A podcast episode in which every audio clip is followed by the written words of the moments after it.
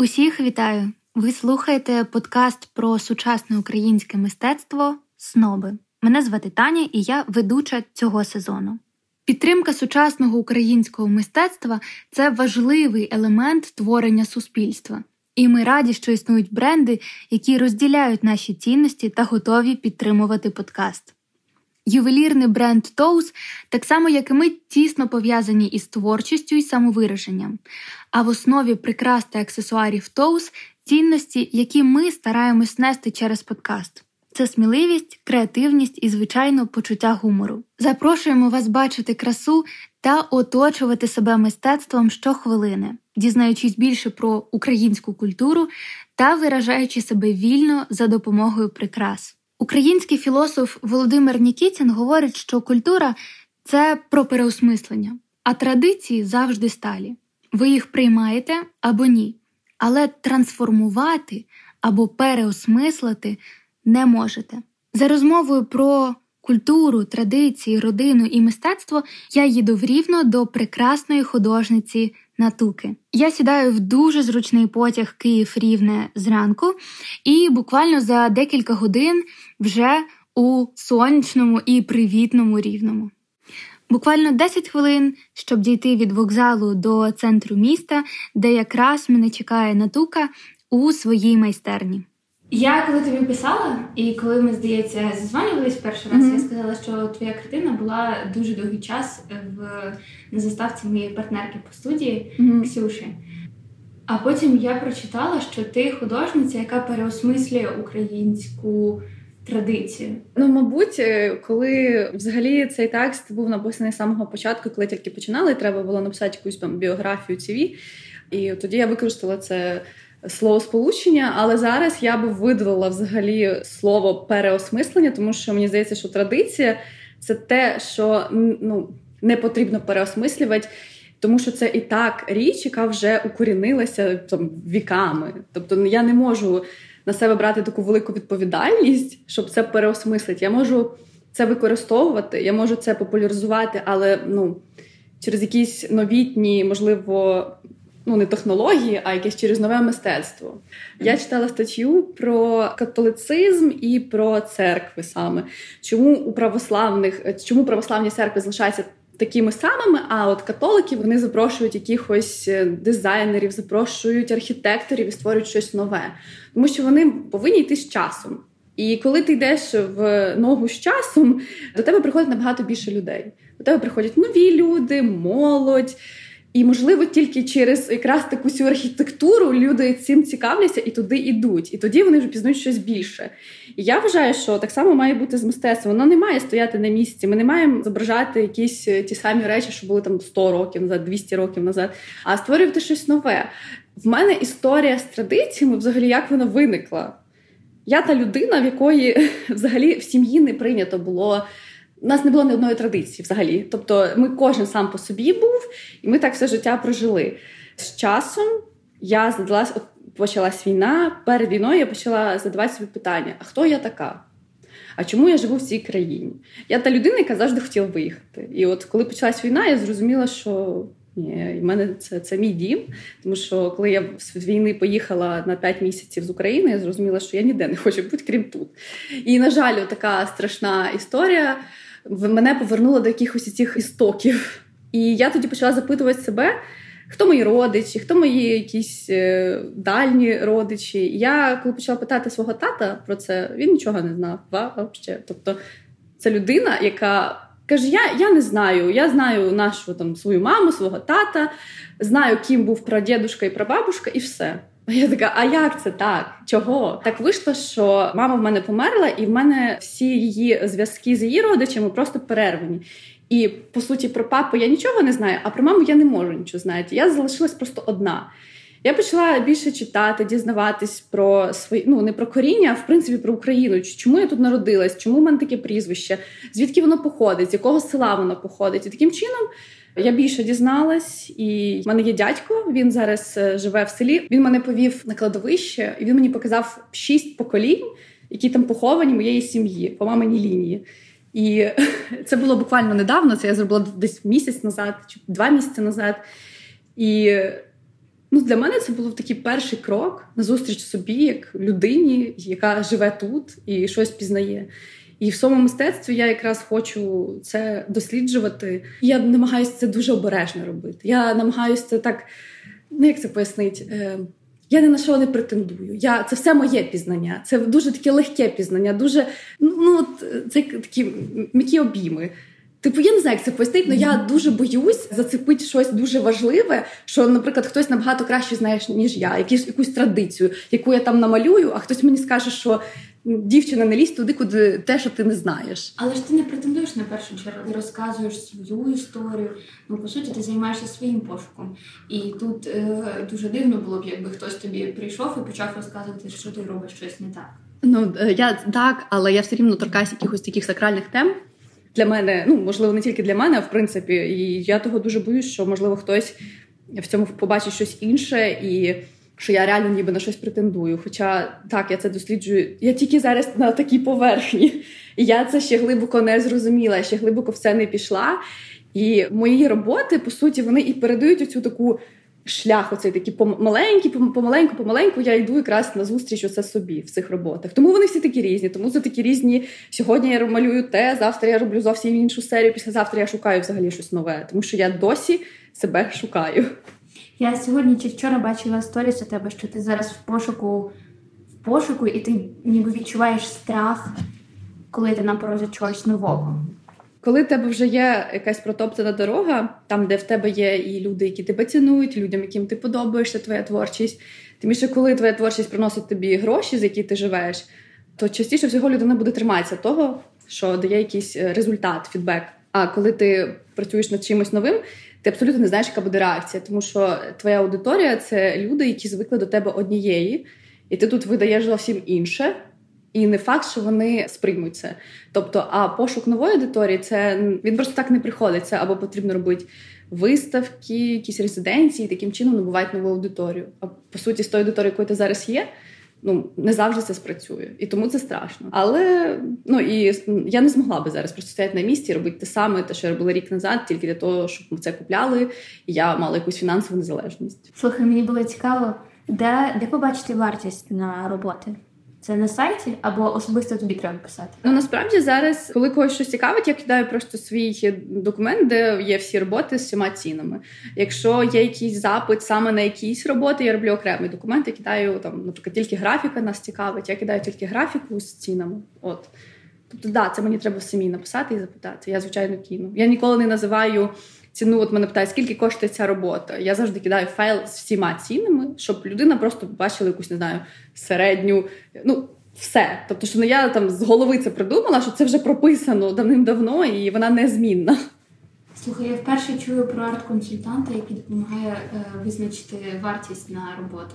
Арт-консультант допомагає, в принципі, я не знаю, чи правильно я називаю це, і скажімо так, це людина, яка дуже багато розуміється в мистецтві, і вона тобі допоможе, якщо ти хочеш, щоб тобі написали CV, портфоліо, е, правильно сформували каталог. Е, якщо потрібно написати якісь тексти до виставки, це людина, яка цим може зайнятися. Типу, це круто, тому що я знаю, що в художників найбільше, як на мене, і в мене є ця проблема. Найбільша проблема в тому, щоб про себе написати. Оце, бо ці тексти треба всюди.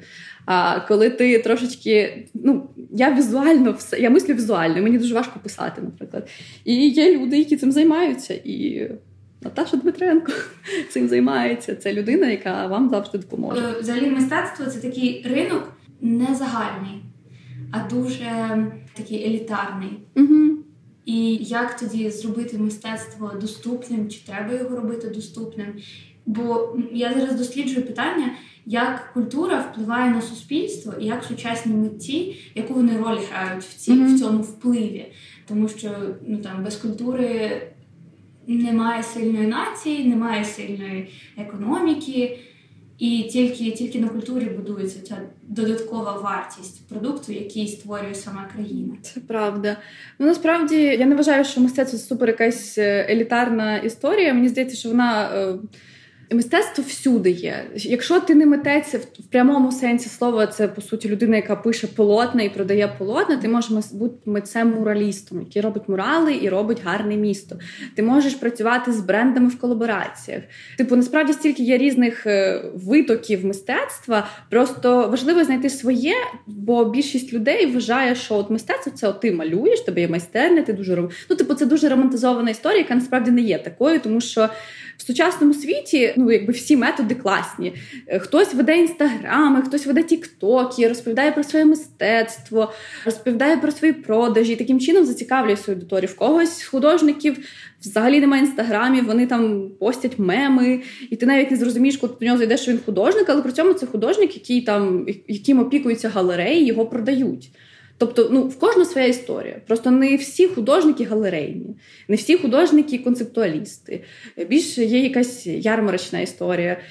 Тому я вважаю, що мистецтво насправді всюди. І я, наприклад, в своєму житті розуміла, що якщо я не буду взагалі з самого початку, хоча я і вчилась на мистецтві, ходила там в художню школу, вчилась в університеті. Але на третьому курсі я взагалі не розуміла, як я з цим можу пов'язати життя, тільки по причині того, що нас цьому не вчили. Ну тобто, тебе вчать малювати, Е, тебе вчать історію мистецтва, тобі історично розказують, що всі художники були бідними нещасними, і ти такий, ну, мабуть, це моя оця історія, що я буду бідною і нещасною. І от на третьому курсі я думала, ні, ну піду, мабуть, я пішла працювати баристою. Думала, піду в офіс. От все. Але згодом я почала фотографувати. У мене фотоапарат був з 12 років, десь з 13 мені тато подарував е, якийсь там Canon 550D. І я на цей фотоапарат досить непогано фоткала. Я купила класні об'єктиви, я розумілася в всіх цих е, функціях. Цим всьому я вміла розбиратись, класно фотошопила. І в мене почали з'являтися клієнти. Я робила творчі зйомки, і в принципі я на цьому жила якийсь час. І якби я не пішла в мистецтво, я пішла в щось інше. Ну, творче, тому що я намагаюся не зациклюватися на цьому. Тому що насправді, е, якщо ти творчий, ти знайдеш ту творчість у всьому. Слухай, а що для тебе шароварщина? Я насправді думала про це питання, і зараз е, я пам'ятаю, коли після 2014 року був такий дуже сильний всплеск взагалі української культури. Він був дуже класний. У нас, до речі, виходив е, цілий фільм серійний на Ютубі. Спалах називався. І вони от класно розповідали про те, що після 2014 року пішла культура вверх. Але звичайно, коли є якісь такі події, як на жаль, зараз повномасштабна війна, і на той момент це був майдан. В людях просинається цей патріотизм, розуміння свого власного дому, розуміння взагалі того, хто ти є, і просто не всі люди вміють це правильно формувати. І із того, що немає достатнього якогось культурного виховання, от з'являється шароварщина, це підміна понять.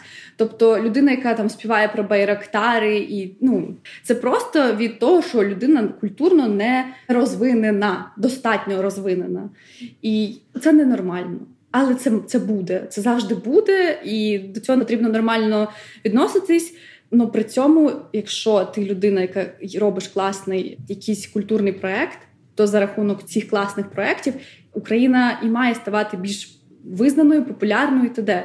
Тобто, чим буде класніший продукт, тим швидше на нього звернуть увагу ніж на цю шароварщину. І якщо в Україні цього буде достатньо, то шароварщина сама себе відпаде. Що таке стиль художника, як він розвивається, і mm. що допомагає його переосмислювати? Ну, як мінімум, стиль митця це те, що відрізняє тебе від інших митців. Тобто, це не говорить про твою унікальність, тому що зараз створити щось нове це прям unreal. Але все-таки, скажімо, якщо мою роботу хтось побачить е, не знаю, десь на виставці, і там не буде вона підписана, то скаже, о, це натука. Ну бо тому, що я якось я виділяюсь серед інших, і вони знають, що це натука малювала. Або навіть якщо зараз в мене всі роботи різні, останні особливо, все рівно є якісь е, присущі мені деталі, які якраз е, завдячуючи яким можна мене впізнати. Це є твій власний стиль, але Мені здається, що важливо акцентувати, коли ти на початку своєї кар'єри як митця, і коли ти себе досліджуєш, це абсолютно нормально е, надихатись кимось і десь ну не знаю, там Pinterest, інші митці, тому що часто художника сприймають як людину, яка створила щось нове, от прям нове, і такого більше не існувало. Ні, просто ніхто не намагається трошечки глибше подивитись і копнути. І, наприклад, коли ти досліджуєш якусь тему, ти все рівно дивишся на речі, які вже створені. І ти просто береш там трошки, береш там трошки, береш там трошки, береш свого внутрішнього трошки, і виходить твоє. І це твій стиль. Ну от. Тобто зараз, от якщо взяти всі мої роботи, всі вони різні. Мабуть, якщо тільки можна забрати ці синю синю серію, бо вона взагалі про інше то всі вони все рівно зв'язані українською темою. От всюди буде десь якась проукраїнська тема, і от вони цим будуть зв'язані. Хоча ця робота буде графічна, ця робота буде там е, акрил з маркером, а це буде, от як остання моя робота, повністю забита кольором, промальована. І для мене це взагалі я так не роблю ніколи. Тут вирішила зробити. Але вони всі будуть про одне. Ну, про про мене і про якісь деталі України, які я бачу там е, з дитинства, наприклад. А розкажи, що для тебе Україна? Я вважаю, що от чим далі я живу, тим більше я розумію, що найцінніші якісь спогади, найцінніше якесь оце відчуття себе, це, мабуть, оце відчуття дитини. І тільки зараз я розумію, чому так, коли ми там в школі вчилися в університетах, чому ми так часто. Е, чуємо ці історії про те, що там художник чи поет досліджував себе там з дитинства, і він розповідає свою якусь дитячу історію. Тому що це настільки інші відчуття себе, в тебе є якась така наївна віра, наївне якесь сприйняття цього світу, і тобі все цікаво. І, мабуть, із-за того, що я ну, звичайно, що я тут народилася, і оці спогади дитинства, коли ти ти просто щасливий, бо сьогодні ти встав вранці і пішов кататись там на велосипеді. І от для мене зараз такі моменти, досі я їх відображаю в своїх роботах. Це якісь от в мене в дитинстві, хоча я жила в місті, ну в Рівному. У нас все рівно в будинку. Ну я жила в будинку частному, у нас були кури. І для мене це було так завжди нормально, що типу, ти хотів місце, в тебе є кури. І от того в мене на деяких роботах є курочки. Тому що я себе пам'ятаю, я їх я дуже любила там ходити, мені було цікаво за ними дивитися. І досі, коли я кудись їду, я просто можу так годину сидіти і дивитися, просто як пасуться кури. Ну і це просто якісь спогади, це якісь речі, коли ти їздив на дачу, коли от ви разом з батьками, коли тебе є цей захист, коли ти відчуваєш що це якусь таку рідність, коли ти тільки заїжджаєш е, в свою країну, такий.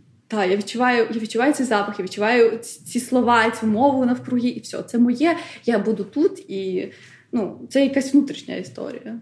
А для кар'єрного розвитку чого тут не вистачає тобі? Ну мені здається, я я трошки насправді боюсь про це говорити. Що мені тут не вистачає, тому що я не дуже компетентна в цьому. Але по своїх відчуттях мені не вистачає якихось інституцій, які підтримують молодих митців. Молодий митець чує слово спілку художників. Перше він робить це закатує очі, тому що це дуже така річ, яка вкорінилася, де художники залишили ще з. Е, Радянського Союзу, і в принципі вони досі ну існують, вони створюють щось. Але рідко коли про них хтось знає, чує і вони представляють Україну там, десь, наприклад, за кордоном. Часто це просто митці, які до яких всі звикли тут. І, на жаль, вони не дають е, місця молодим митцям, які могли би якраз таки розвивати наприклад, ну я не кажу про Київ, я говорю там про маленькі міста Рівне, які могли би розвивати це місто, які могли би створювати якісь проекти разом з містом, в яких набагато більше енергії для цього, як мінімум. Але на жаль, цього немає, і так само дуже мало різних інституцій, які би підтримували нас, які давали би якісь гранти.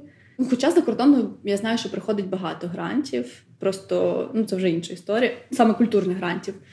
І нашому місту їх дають багато, але є просто, скажімо, декілька людей спеціально обучених, які цим займаються, які вміють писати це, які знають, що це їхній заробіток, які будуть е, займатися. Ну тобто, вони е, це там п'ять людей, які займаються суто грантами, і вони знають, хто дає гранти, коли їх дає, і вони заповнюють заявки. Часто до звичайних людей це навіть не доходить. Тобто, ми вже потім десь чуємо, що от рівне отримали культурний грант там на розвиток, не знаю, там якихось там музеїв, наприклад, і ти такий ого.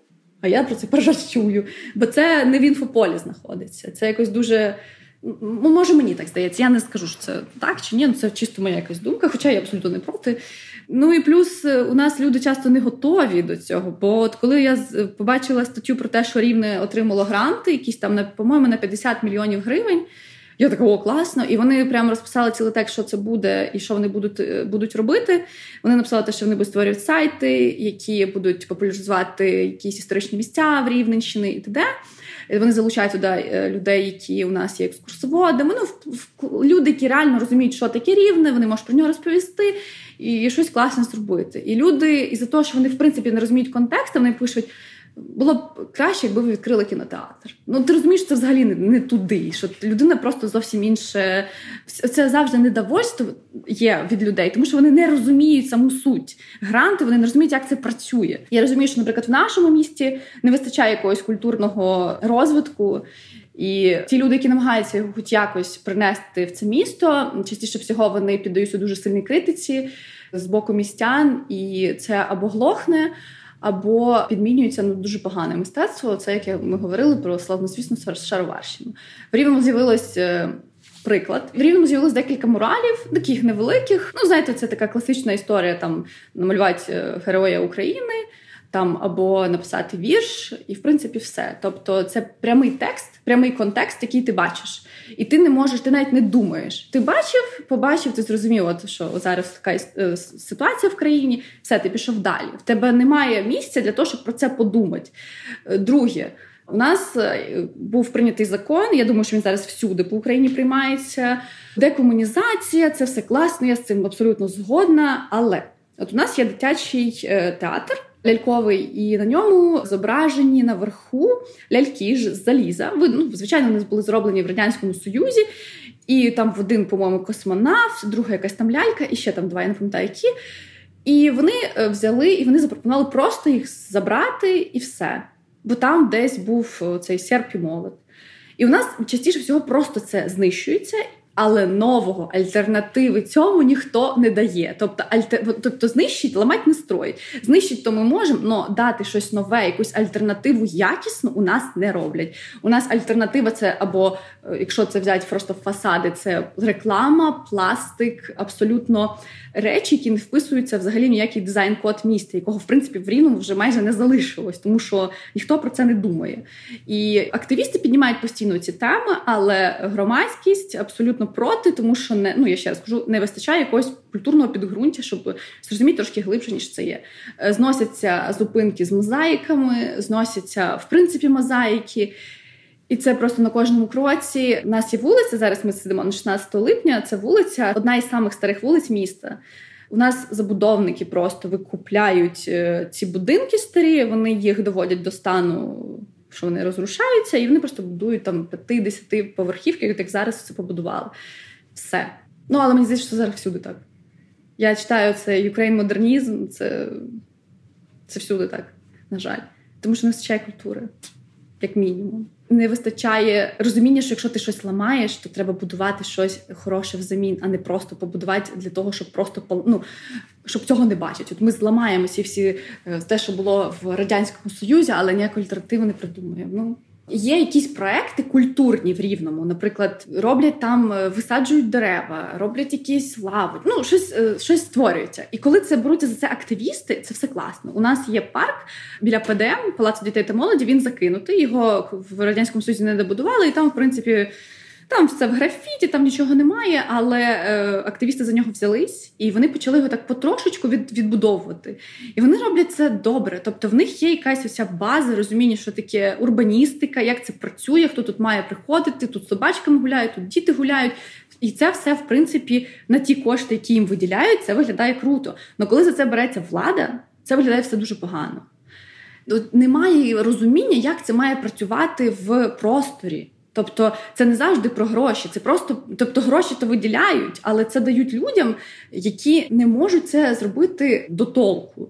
У нас в місті стоять всюди знаки. Це, наприклад, там музей, туди йдіть, там ще якийсь буде музей.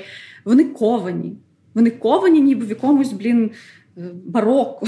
Ну, ми не в бароко, ми блін, в 21 столітті в Рівному. Тут ніколи в житті того бароко не було. Ну, ладно, один цей органний зал.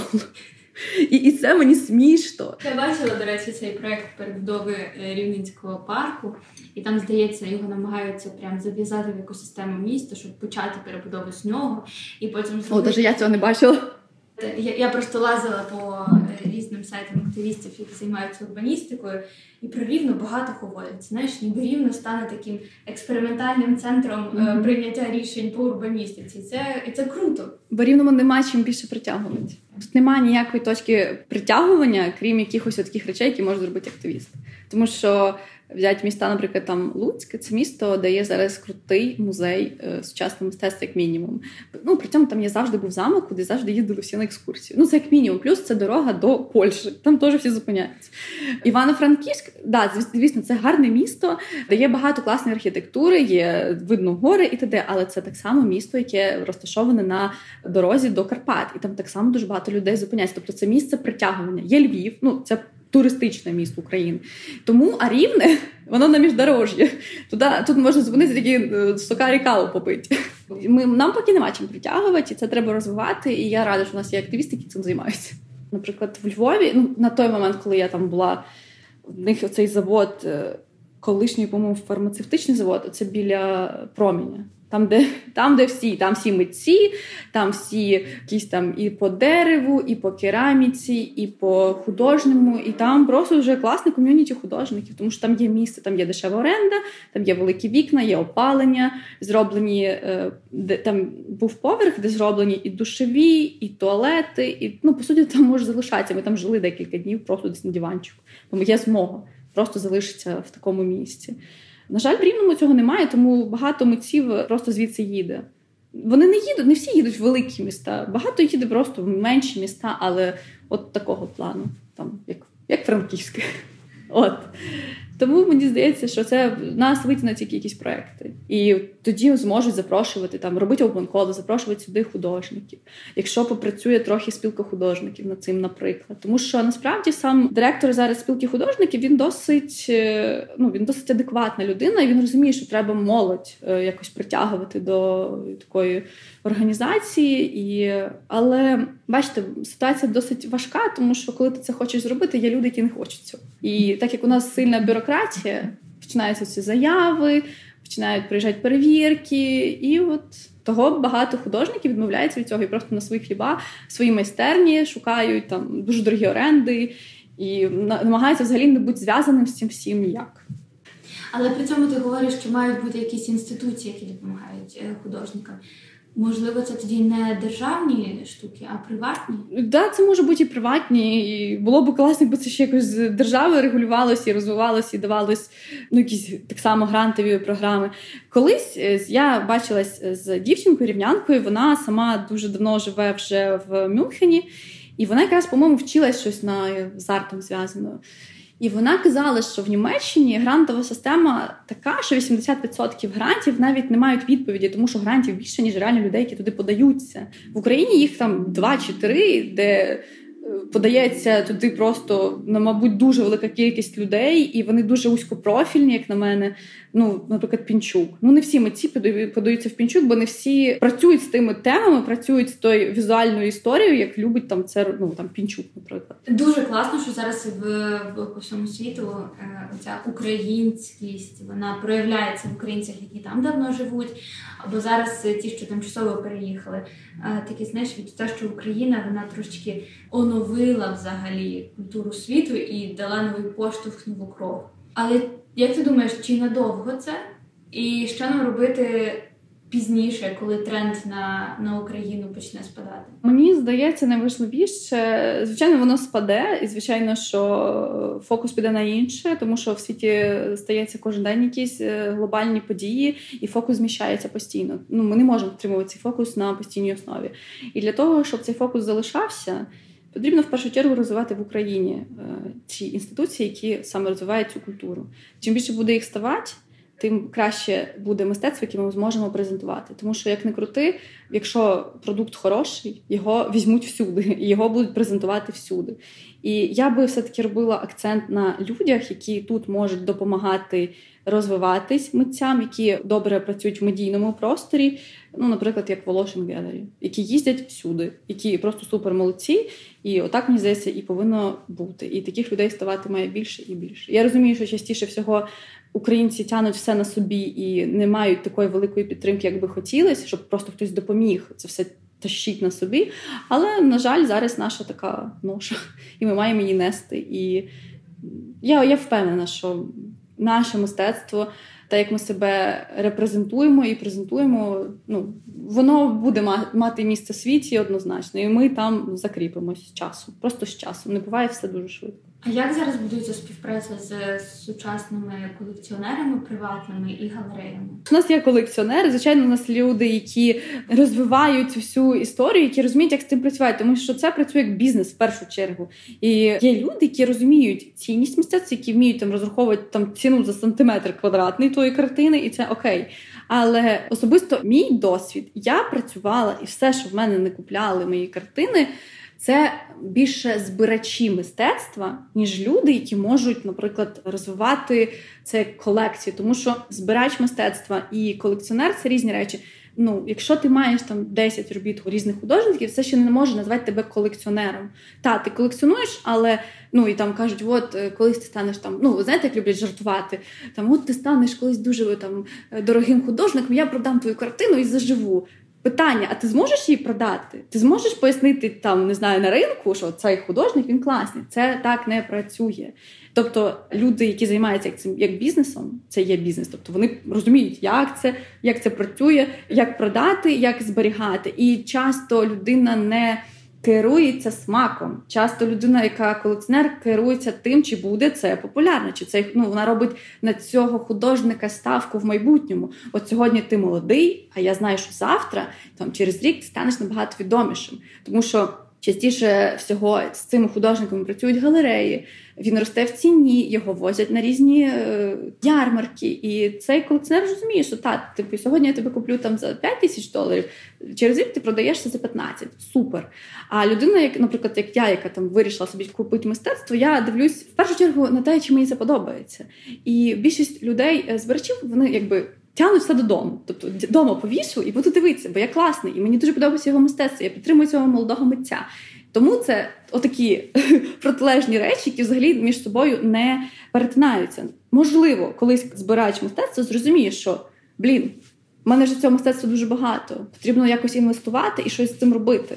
І коли людина почне це вивчати і вже з цим працювати, та вона може перетворитися в цього колекціонера. А до того моменту це різні речі. Ти нема цього е, зламу всередині, що з одного боку я, я хочу бути тут. Це моя батьківщина, а з іншого боку, наприклад, в іншій країні ти могла реалізовуватися легше і швидше як е, художниця. Насправді є, і взагалі е, за останній рік в мені дуже багато страху живе. Ну, знаєш, буваєш, ідеш в вулиці, і ти як реально ну ти реально бачиш цю картинку в місті, ти реально відчуваєш, от якісь там події відбуваються дуже погані, і ти і тебе так починає крити, і ти думаєш, блін, невже невже ми зараз живемо в цей час? Невже зараз це все відбувається? Типу, ти по-новому це все ніби сприймаєш, і тебе так просто ламає всередині. Але е, ну, за кордоном, можливо, я була там недовго. Ну, я зрозуміла, що я не відчуваю себе там в себе вдома. Бо з другого боку, те, що зараз ми переживаємо, це такі це такі історичні події, що саме в таких історичних подіях народжуються просто найбільші і найкрутіші люди, які створювали якусь цю культуру. Ну, типу, дуже важко брати якісь е, теми, коли все спокійно. Тому зараз у нас є така неймовірна велика кількість історій, всього, да, це це дуже боляче, але це створює такий великий потенціал нашої країни, тому що ми просто ми просто відроджуємося знову. Ми постійно відроджуємося з якогось такого з такої багнюки, але це ті події, які створюють просто неймовірних митців, художників, поетів, ну всіх. Завжди відбувались найбільші і найкрутіші проекти в світі, які ми зараз знаємо, історично вивчаємо на уроках після війни або під час війни, тому що це завжди перелом. І зараз відбувається перелом в першу чергу в головах українців. Знаєш, говорять, що стратегія майбутнього це мережевність систем, це е, неординарні взаємозв'язки, колаборації, пошук нових сенсів. От мені цікаво, з чим таким неординарним може створювати сумісні проекти художник. Ти з чим би таким неординарним ти б хотіла попрацювати? Насправді, от я зараз почала думати, де би я хотіла би якийсь проект мати. Взагалі, я залюбить двіж. Ну, в плані, якщо мені цікава ця ідея, вона може бути, вона може стосуватися абсолютно всього. Головне, щоб мистецтво не перетворилось в дизайн. От мені це дуже важливо, щоб була оця така межа. І мені би хотілося е, взагалі попрацювати з простором, не зробити просто якусь картинку десь на чомусь, а в плані, щоб оцією цим полотном був якийсь простір, щоб це були якісь деталі, щоб це були об'єми. Тобто не плоска картинка, а саме об'єми. Я не знаю чого, але я собі щось таке бачу. Не знаю, що це має бути. Я не поки не уявляю, але я розумію, що це має бути щось об'ємне і щось не одне, а чогось багато. Розказав. Слухай, а художників взагалі зараз є практика створення якогось спільного проєкту? Не просто там, от ми е, робимо одну виставку, да, два художники, і картини висять по різних mm-hmm. стінах. Чи є така співпраця? Ну, насправді, звичайно, є. От ми, коли були на резиденції на Кіпрі з дівчатами-художницями, то у нас якраз таки була одна тема, над якою ми всі працювали. Тобто, да, ми всі різні, ми всі в різному працюємо, в різних е, техніках, стилях і т.д., але е, тема була одна. І навіть ми ну на початку ми намагалися, можливо, навіть зменшити якусь кількість засобів, е, які передають нашу творчість, і звести це до якогось там не знаю, вугілля. Але так як ми всі різні, то ми вирішили, що краще цього ну, стриматись і робити всі, кожен як хоче. І у нас була просто тема, яка об'єднувала всі наші картини. І тобто, хоча для мене це була така перша співпраця, перша з дівчатами, по-друге, ми жили разом. По третє, це почалася тільки ну, якби це там третій місяць війни був. Але я вважаю, що ми на дуже класному рівні попрацювали всі разом і презентували Україну на Кіпрі. Я пам'ятаю, що на мене все таки вплинула Інна Харчук, тому що ми з нею жили. Дівчата приїхали. На початку травня, а ми з Інною там вже були з початку квітня. І ми місяць якби разом жили, працювали, і у нас набагато все було повільніше. Коротше, ми робили це більш повільно, е, розмірено, встигали ходити на пляж і це гуляти. І якось воно впливало на мене. Хоча зараз, мабуть, це не непомітно, у нас абсолютно різне мистецтво, але ці розмови вони все на тебе впливають. І ну я не скажу, що хтось стає на когось схожим. Просто ти все рівно в процесі змінюєшся. Якби люба людина, навіть якщо це буде не митець, з яким ти будеш просто довгий час, особливо якщо це буде якась, е, можливо, морально сильніша людина, ніж ти, вона все рівно на тебе вплине. Ну, я так думаю.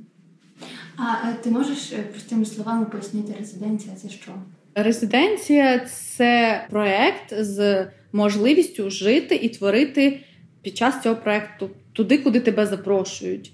Тобі дають житло, тобі дають харчування, дають матеріали, і в кінці на якихось умовах ти працюєш з куратором, в якого є свої умови, яким, наприклад, ти віддаєш відсоток від продажів, яким ти, можливо, даруєш картину, але при цьому вони тебе виставляють. Е, ну, тобі роблять виставку, там чи вам роблять виставку, запрошують людей, а ти просто ти запрошений гість. Чому не малюєш жінок? Чому вони в тебе нагі? Розкажи, як ти бачиш взагалі і жінку, і жіноцтво? Ну, взагалі, чого жінки, тому що це якась моя власна історія пошуку себе як ну не то, що як жінки. А, ну, впізнання себе. І я розумію, що часто, хоч я й малюю дорослу жінку, але це якісь спогади дитинства. І оголеність для мене асоціюється з тим, що ти дуже вразливий. От коли ти оголений, ти себе почуваєш дуже вразливим. І я зараз відчуваю себе оголеною, тому що я тільки почала пізнавати себе, я тільки почала пізнавати своє коріння, і я його настільки погано зараз знаю, що я тільки зараз почала вірити у цю якусь оцей захист своїх е, предків. Коли в тебе є твоє коріння, коли ти знаєш свою історію, ти розумієш, що в тебе є захист. Тебе дуже важко похитати, тобі дуже важко нав'язати якусь історію. Mm-hmm. Це що зараз робить Росія. Вони намагаються таку історію нам нав'язати, що є ж люди, які в це вірять, тому що вони дуже вони мало про себе знають. Якби вони знали про себе більше, вони б не дозволили цьому. Вони знають своє коріння, вони знають історії своїх предків. Вони їм розповідали це. В них е, в поколіннях є свої пісні, свої якісь колискові, свої вишиванки, свої якісь. Е, ну, це дуже важливо. Я тільки зараз розумію наскільки, тому що я цього всього не маю. У мене це все втрачено. У мене не то, що це втрачено на рівні там дідусів, бабусів, мене це втрачено на рівні моїх батьків. Це треба піднімати архів, це треба здавати тести. Ну, типу, насправді це дуже велика робота. І над цим треба працювати. І в мене от якраз зараз цей період, що я дуже себе відчуваю вразливою, але я стараюся це змінити. А ти любиш слухати, коли рефлексують на твої роботи? Я завжди дозволяю це робити. Я завжди мовчу перед тим, тому що мені дуже я коли я теж давала інтерв'ю, я це писала, що мені дуже не хочеться нав'язати своє. І щоб людина от думала, як я думаю. Мені хочеться, щоб вона відрефлексувала на свою якусь історію, а це дуже часто буває, що люди бачать щось абсолютно своє. І вони там мені писали люди, що вони там бачать своїх там маму, тати, і мені це таке ого. І тоді, якщо вони попросять, я дорозкажу цю історію, так як я це бачила, так як я це створювала. І мені здається, тоді вона ця історія буде дуже повна. Бо я не нав'язую ніколи свого. І мені здається, тоді розкривається і полотно, і внутрішня якась частина, і ця робота стає близька. Вона стає ніби ну, ти ніби її проживаєш збоку. Це класно. Мені хочеться, я, мені подобається тихе життя, тому що життя це деталі, це не щось таке велике. Це завжди дуже малесенькі деталі, які дуже часто непомітні. І вони якраз і створюють оцю. Вони тебе створюють в першу чергу. І мені здається, це набагато важливіше. Помічати деталі і менше не знаю, розглагольство. Ну так, да, менше жити назовні. Так. Я ніколи не прагнула якогось. Ну, справді в мені зараз бореться дві людини. Одна ця знаєте, молода така людина, яка хоче це жити в Києві, мати ком'юніті, мати поряд гарних візуальних. Ну, Мені дуже важлива візуальність була, мені хочеться, щоб це було гарно. І паралельно я просто мрію реально про це. Ну, як, мабуть, дуже багато людей про таку типову цю історію, свій будинок, город, обов'язково город, щоб був все городина собака, коти, кури. І я така сижу. Боже, я просто це так, я цього так бажаю собі, я так цього хочу. Я я просто про це всією душою мрію. Це тихе щастя. Для мене це тихе щастя, але мені здається, що місто першу чергу роблять люди. Ну, як... А в Києві багато. В Києві набагато більше можливостей. І от чого я дуже е, сумую за це, тому що дуже часто мені пишуть люди і питають: от мені навіть вчора дівчинка писала. Скажіть, будь ласка, а можна з вами вийти на каву? Е, ви в Києві десь? Я така, я в Рівному. Дівчинка ще пише: А можна вас пофотографувати? Просто у вас в майстерні дівчинка, яка фотка на джібар. Я така, я в Рівному. А можна подивитись вашу роботу, я би хотіла придбати? Я в Рівному. І все. Типу, на цьому діалог обривається, тому що я в Рівному, я не в Києві. І от із цього да, це сумно, тому що мене мало, мабуть, бути набагато більше якоїсь комунікації хорошої з класними людьми, але її, на жаль, немає, тому що я живу в іншому місті. І дуже рідко хтось так може приїхати. Але рівно 4 години від Києва.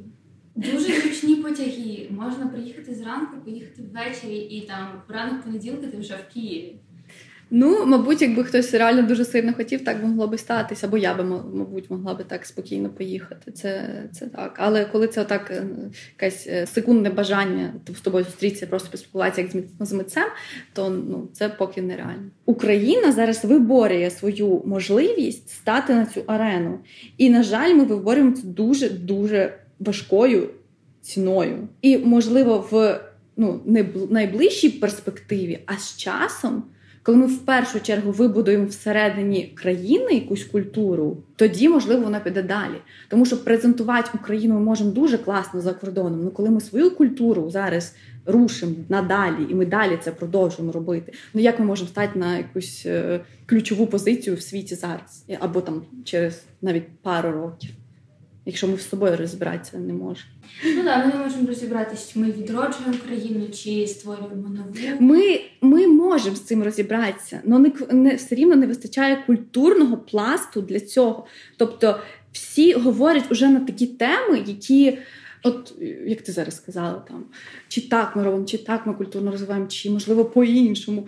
Але ну, треба брати общу масу людей. Маса людей взагалі не розуміє нічого в мистецтві. Вона не розуміє, чому треба зберігати архітектуру, чому не треба рушити будинки, яким 300 років.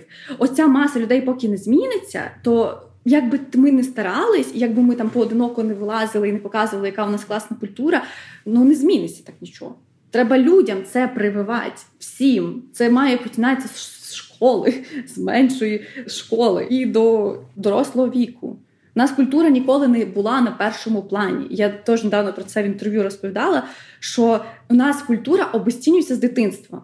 Коли ти кажеш, що ти хочеш бути музикантом, якщо ти не виріс в художній сім'ї, там де всі музиканти або художники, на тебе дивляться і говорять: знайди собі нормальну роботу. Тебе немає нормальної роботи, ти маєш бути вчителем, лікарем, і т.д. юристом, і т.д. Ти не можеш бути художником, бо тобі скажуть батьки ні. Ні, ти йдеш вчитися на юриста. І, на жаль, ця ситуація досі є. Культура не є на першому місці в людей. Взагалі, я розумію, що це якраз таки вся ця історія подкастів, фільмів. Вона вся для якоїсь бульбашки людей, які живуть в цьому, які розуміються в цьому, які можуть дискутувати про це. Но люди, які є общою масою просто звичайних людей, вони взагалі цього не знають. Вони не будуть про це знати, поки їм не почнуться розповідати не з великих тем, а з самого примітивного цього мистецтва, який вчиться там в школі про там Леонардо да Вінчі, про Ван Гога і про якогось там Баха. Тільки не так, як це робиться в нас в школах, а реально прививати до цього любов. І це дуже важлива, мені здається, місія зараз нашого покоління. Мене якось е, запросили підлітки, які ще в 11 класі були. Вони зібрались самі. Вони мене запросили як е, спікера. Вони запросили нашого кідрука, письменника, і ще якогось спікера, я не пам'ятаю. І це одинадцятикласники, які реально хотіли для себе щось дізнатися нове і почути щось нове. І це дуже круто. Я була настільки вражена цією ініціативністю дітей, які в 11 класі це ж саме такий вік, коли ти тебе протест на все йде. А тут навпаки, що діти і вони до мене потім підходили, мене щось запитували, а як ви вчились, а чи треба художня школа? Ну це просто було супер. І я вважаю, з цього треба починати в першу чергу. Ніби знаєш, з одного боку, ти говориш про те, що все навколо виглядає класним, а з іншого боку, дуже потужна думка, що ти хочеш стати художником, окей, але пам'ятай, що там один зі ста стане популярним. І це використовують для різних професій. Там, коли дитина займається футболом, ну типу, ну займайся, займайся, але Месі один. Ну да, насправді, і часто це стане не популярний не той, хто найкращий, а той, кого просто кращі менеджерські можливості. От той, хто вміє цю всю історію продвігати в інстаграмі і так далі. Ну тобто, або ти в комунікації, от я ж часто відомими художниками, ну як невідомими стають художниками, просто мають ну, набирають якусь популярність. Це не не один художник, а ціла команда митців, типу, які створювали свої якісь ці групи, які творили разом, створювали виставки. Тому що в двері стучається набагато легше, коли вас багато, а не коли ти один і особлений. А зараз всі завжди роблять ставку на індивідуальність. І коли ти індивідуально не можеш бути, ну типу. Хірово те, що в Україні ти маєш бути підкований у всьому. Типу, ти маєш бути менеджером, ти вмієш писати, ти вмієш оце е, розвлікати, е, давати оцей контент вічний, свої ці пошуки. Якщо ти цього не робиш, тебе забудуть за 5 хвилин. Мені це болить, бо я це бачу дуже в багатьох цю зараз історію, і, і багато людей думають, що це так і треба. Ну ні, це мішура, це лишня мішура.